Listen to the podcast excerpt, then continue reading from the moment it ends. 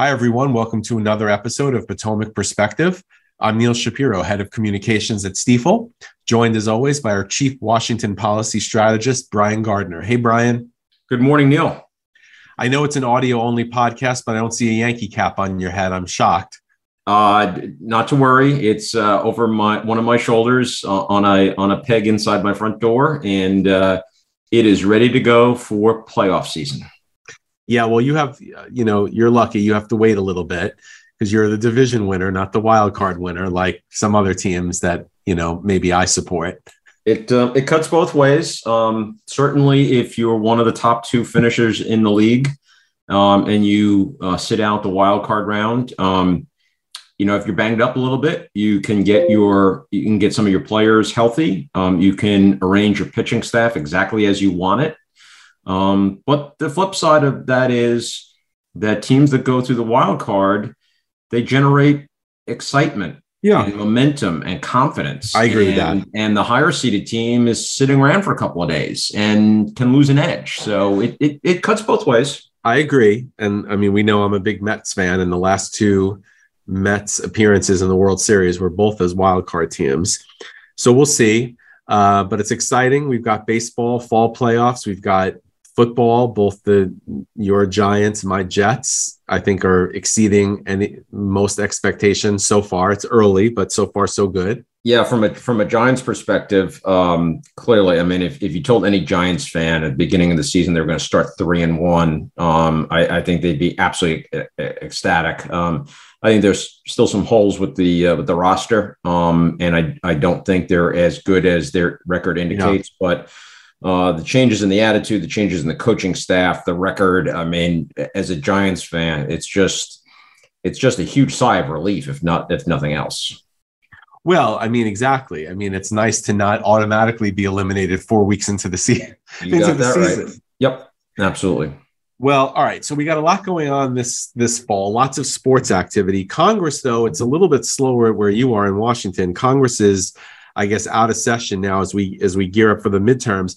But there does seem to be quite a bit of um, movement in Washington, even though lawmakers are technically not there. What do you what do you what do you think? Uh, no, I totally agree. Um, you know, you would think it's a quiet season because uh, you know, other than the midterms, but policy wise, you'd think it's it's quiet, but it's it's really not. There's there's a fair amount going on. Um, we've talked about gas prices before, and they seem to be rising again and there are events going on in that part of uh, of the political yeah. world. So I mean, the, Biden seems to be go- feuding a little bit with Saudi Arabia now. Yep. Um, and so yeah, so OPEC, uh, pretty much led by the Saudis, uh, ha- announced a uh, a production cut. Um, the administration's not happy. Um, congressional Democrats aren't happy. Some some Democrats up on the Hill are threatening retaliation against Saudi Arabia and against OPEC. Um, they've suggested a withdrawal of U.S. troops from the country. Um, that might have some bipartisan support um, because you know there are Republicans who are are wary of the of the Saudis as well. Um, but I am skeptical that that move would force Saudi Arabia to, to rethink its position, force OPEC to rethink its position, and it could harm America's ability to influence events in that part of the world, especially following the withdrawal of troops from Afghanistan uh, in 2021. Um, you know, you know, another move that that has then uh, followed on from that is the U.S. easing sanctions on Venezuela to allow yep. more oil from that country. Um, but that probably can't sufficiently offset OPEC cuts. Um, um, so there's been some chatter about another release uh, from the Strategic Petroleum Reserve. Uh, but Which the SPR, doesn't really make a dent, right? I mean, it does. That's been, that's uh, in, in, my opinion, no. I mean, I, you know, look, there are energy experts that can speak more authoritatively to that than I can, but in my opinion, no. Um, the SPR is at a historic low, so there's probably even some reluctance to tap into yeah. it again. Um, you know, despite the decision to increase supply from Venezuela, the administration is still reluctant to increase U.S. supply capacity. Um, and even if that if they change their position, that that would take time to to have an, uh, a market impact anyway. Now, Brian, correct me if I'm wrong, but I know we've talked before about the uh, the the permitting reform proposal from Senator mm-hmm. Manchin Um, that it seems to me could have helped in this area, but as we've said, Congress blocked it. Um, am I wrong about that? No, I I I, I think you're right, but um, you know, energy the the energy permitting reform proposal, you know, could have led to quicker approvals, a streamlined process for new carbon and clean energy uh, projects. They they both face opposition in various states, um, and and that would that could lead to an increase in supply and energy. Um, it, it, would take time, um, um but for you know, I should note that for all the all the chatter over the last couple of weeks with the Manchin proposal being blocked, it's not dead. Um, it could come back in the lame duck session. Uh, Republicans mostly like the idea, even though they have their their own proposal, which which differs slightly from the Manchin proposal. But they were so mad at Manchin because of what they think was, um, uh, you know, bad faith uh, negotiating regarding the Chips Act and the in- Inflation Reduction Act, and how that all the, those two bills interacted. Um, so they were mad at Manchin for that. They didn't want Democrats to have another political win before the midterms, so they blocked it. But after the midterms, those political considerations change, and it's possible to revisit the issue as part of the the longer term spending bill that will come up um, and pass permitting reform. But again, you know, I think it's important. I think it would be helpful, but that's a long term endeavor. It's not just a, a, a switch that somebody's flipping. Well, you know, you mentioned the midterms and possibly revisiting this after the midterms. Um, I think when we last spoke, we talked about maybe some of the momentum shifting a little bit. Where do you where do you see things now? We're about what a month away.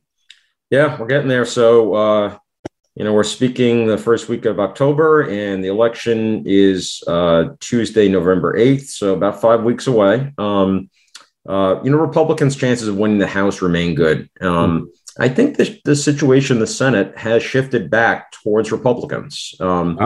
You know, some of the factors that helped Democrats over the summer, you know, the lower gas prices, um, the decision from the Supreme Court on the Dobbs case, which was the abortion case. Abortion, yep. And those, those legislative wins that I just mentioned, I think mm-hmm. all of those kind of combined to give Democrats some momentum over the summer. But that's all faded. Um, uh, you know, the gas prices are starting to tick back up. And those two political events, the Dobbs decision and the legislative wins, they're they're fading. They're in the rearview rear view mirror, and they're being replaced in the press by reports of continued high inflation. Uh, Republican uh, campaigns have gone on TV since then, um, and they're attacking Democratic candidates on crime and and and various other issues. And um, those ads, I think, are paying dividends. Um, so the shift in the narrative um, has definitely shifted some seats, uh, or the, the, the state of some races. Um, so I think Democrats still have a decent chance of keeping the Senate. I don't want to leave the impression that you know this is a this is a slam dunk Republican win in the Senate. It's not. But momentum has clearly, in my opinion, has clearly shifted in the Republican direction. Yeah. Now, uh, I mean, some of these states have allowed for early voting. So when we talk about the momentum shifting, that wouldn't necessarily um, cover people that have already mailed in their ballots, right? That's correct. I don't know if that's a I don't know if that's a significant number. It, depends but, on the state. Yeah. Um, and so uh, you know, it, it it it as a general rule, and there will be exceptions to this, but as a general rule, I think early voting and mail-in balloting are more popular in Democratic states uh, yeah. than Republican states. So it kind of depends where where the particular race is. And remember, each state has its own rules and laws. Mm-hmm. So it's not you, you can't you can't make a blanket statement for the yeah. nation. But that was always sort of one of the rubs against having early voting, right? Is that you can't then take in consideration things Absolutely. that change. No, I, I, the yes. it. You know. No, I, I understand that it makes it easier for folks, but the fact that it's earlier um, means that people that voters are voting with inconsistent levels of information. Yeah, that's right. That vote early uh, are not going to have the same amount of information because facts can change over time, and yeah, um, that that certainly is a factor. True. Um, I got two more quick items for you, uh, Brian. I saw, or we talked about, um, there was some news on bank regulation last week. I think we had one of the Fed governors speaking about it. Um, any key takeaways we should know from the, from that on that issue? Yeah. So um, Fed Government Bow, uh, Bowman, um, yep. she gave a pair of speeches last week, and, and she covered a lot of ground. Um, one speech was to a um, a conference in St. Louis, uh, the the the, the home territory for Stifel, um, uh, that was on uh, hosted by the St. Louis Fed on community banking, and then she gave a speech on Friday on large bank regulation. And I thought her comments uh, on bank M and A were important. Um, she spoke about the benefits of bank M&A, and that's a different message than you hear from yeah. a lot of policymakers. For sure. Um, now, look, she's only one vote on a seven-member Fed board, um, but I thought it was an important speech, and the fact that you know banking regulators are kind of getting closer to the actual process of revising their their merger rules, and to have a governor come out and make a pretty rigorous and vigorous, maybe is the better word, uh, defense uh, of the benefits of, yeah. of bank mergers. I, I, I, thought was significant.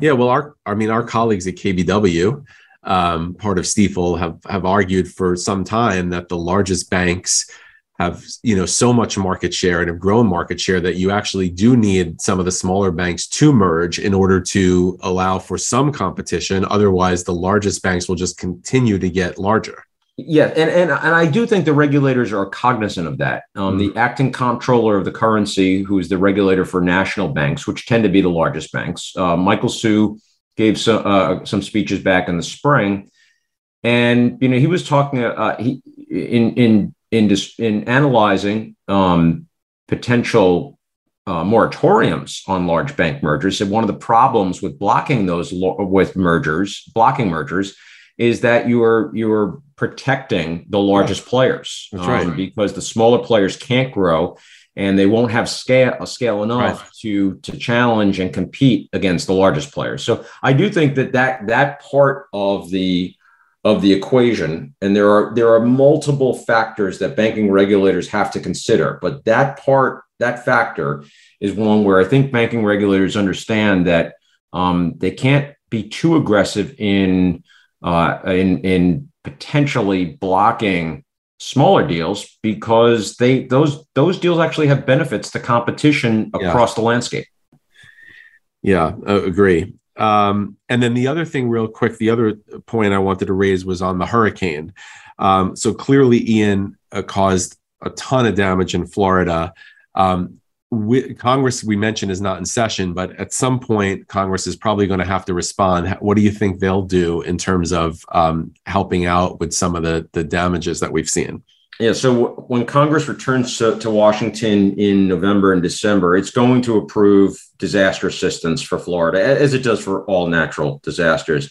But there's some connected discussions um, to this. Um, it's going to be a debate over the national flood insurance program um, because one, the, the, the, program suffered big losses. We don't have the numbers yet, but you know, you, you don't you don't have to be good at math. You just look at the pictures to understand uh, the the flood damage that happened along the coastal areas of the west coast of Florida. To understand mm-hmm. that the, the program is going to take a hit and whether it those whether it, it is sufficiently capitalized to um, not just to take care of these claims, but to future claims um, will be analyzed.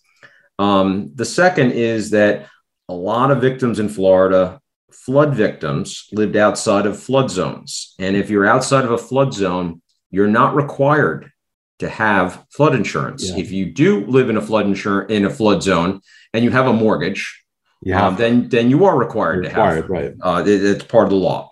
Um, but a lot of those, a lot of victims in Florida probably didn't have flood insurance. And so there's going to be discussion about how to make the program more affordable, how to encourage more homeowners to blot, to buy flood insurance. Those those people, those homeowners that are not required by law to own it, how get more of them into the program.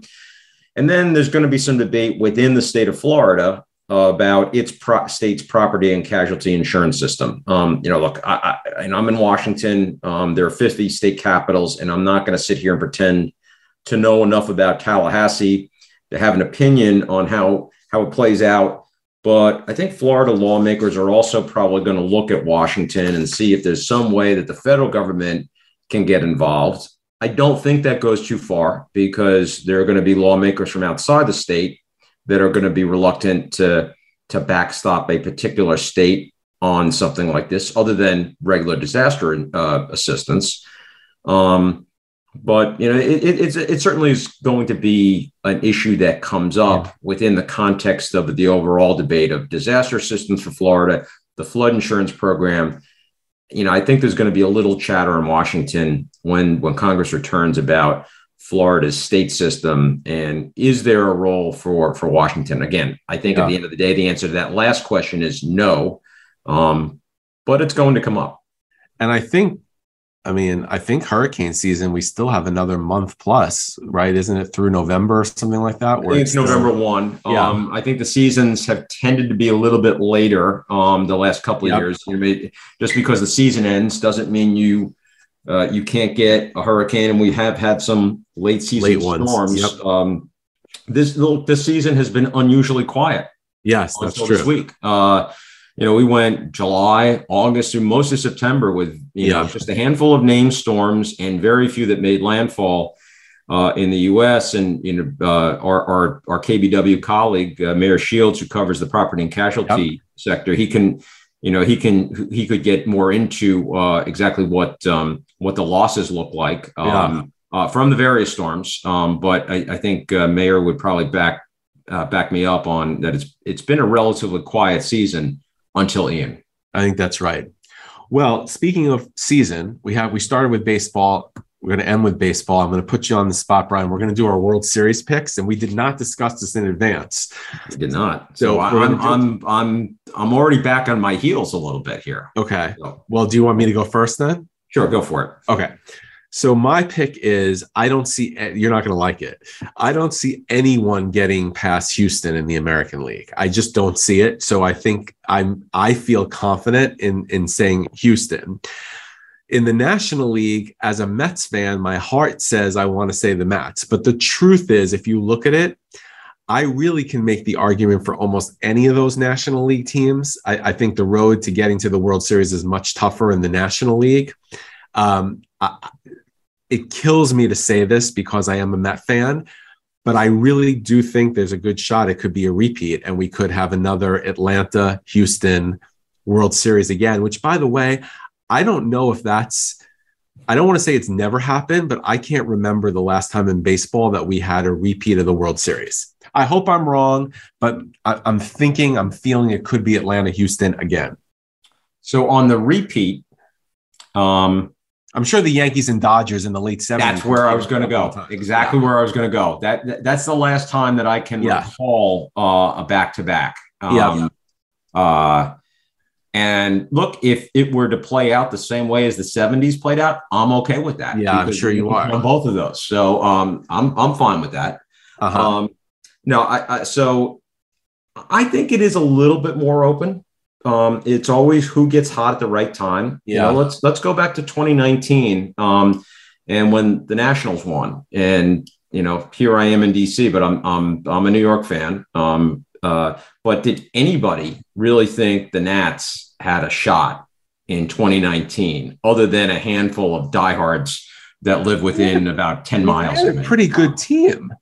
No, they they did, but you know they, they were weak in the regular season. They they were under 500 in May, and they did get hot down the stretch. But. I think there were a lot of doubters going into the playoffs of whether they had they had what it took. Um, so my point is, it, who gets hot at the right time? Yeah. Um, so in the National League, um, I, I, do think it's open to three teams. I think it's it's open. Uh, clearly, you know the Dodgers are the front runner, and it's yeah. no there's no question about it. They're loaded. Yeah. And they are loaded beyond belief. It's, yes. I, I, actually said to my son the other day, looking at, it, I said, "How the heck did they even lose 50 games this year? I don't even understand how yeah. they lost 50 games. Some of which, by the way, were to the Mets. But anyway, you know, the, the, the Braves have been playing well in the second half. They have. Uh, there's a reason why they overtook the Mets. The Mets won over 100 games, and yes. the Braves still overtook them. So that says something about momentum in Atlanta. Um, I think the Mets can still turn it around. Um, it, all it takes is one wild card series victory, you know, to win that series, and you're all, you know, you have just changed the narrative around your Yeah. team and you have confidence and then look out. Um, you know, and um, you know, I, And I most hope teams, this, I way, hope this is reflected at, at year end. I, I think there's a uh, uh, I think there's a, a shot for the Cardinals. I think you can make an argument for the Cardinals. Yeah. Um, I, I think it's a, it, you know, it's obviously a storied franchise. I think it's a good team. I think Jordan Montgomery has added Yeah. something to that team, and so I would not discount um, the Cardinals. And so I hope people in headquarters are listening to this and keeping this in mind. Um, um, and then for the American League, um, I think it's the Yankees um, and the Astros. And uh, it pains Mm-hmm. I agree me to with say it, but I, I I'm going to give you know I got to give the Astros Yeah, I agree. uh, the, the the advantage at least early on. Um, Yankees have a lot of questions. Um, I agree. their health issue, their injury issues, their offensive issues. Um, I think the pitching staff is okay, but you know, other than Judge and Torres, the offense has been inconsistent. LeMahieu's hurt. There's some signs that Stanton is heating up. And if he does, then the offense does get another charge. Um, and so that, that can transform the Yankee offense. But the Yankee offense has been anemic for Yeah. over two months. So I'm I'm as a Yankee fan, I am worried. Yeah, Houston's hard to beat on both sides of the ball, right? Their pitching is phenomenal and their offense is phenomenal. I agree with you. The Dodgers, probably of all the teams that we just discussed, are the most loaded. But what I'm holding out hope for as a Met fan is, and I think if you ask most teams, if Scherzer and DeGrom are both, you know, close to 100% of what they typically have given you, it's hard, at least in a five game series, to beat that. In a seven game series, maybe. But I mean, that's that's I think Okay, so Mets' here- hope here- because their offense is not as good as some of the other offenses. Here's my pick for the World Series. Yeah, Uh, despite everything I just said, yeah. it's going to be a Yankee St. Louis Wow. Cardinal World Series, and our colleagues in St. Louis are going to keep us in mind for when the World Series starts. Uh, um, For sure. Uh, you know, I I'm only a short distance away from St. Louis. I can be out there in no time, um, Well- and I'm sure they would really appreciate having extra Yankee fans in the stadium. Yeah, well, I actually said to somebody before we recorded this podcast, I was talking to someone and I said, if it ends up being a Mets Cardinals National League Championship series, um, which I believe it was in 2006, um, if it, but I was not at Stifel, um, but if it is a Mets Cardinals National League Championship, this is a problem because I'm a big Met fan, but the guy who signs the check is a big Cardinal fan. So we'll have to see, but may the best team win and that everyone enjoy the games. Amen to that. All right. Well, we've covered Washington. We've covered baseball, I think, Brian. Um, I think that's all the time we have for this episode. Don't forget to subscribe to the Potomac Perspective podcast series on your favorite podcast platform. Brian, we'll see you next time and we'll see everyone next time as well. Great. Thank you, Neil. Thank you.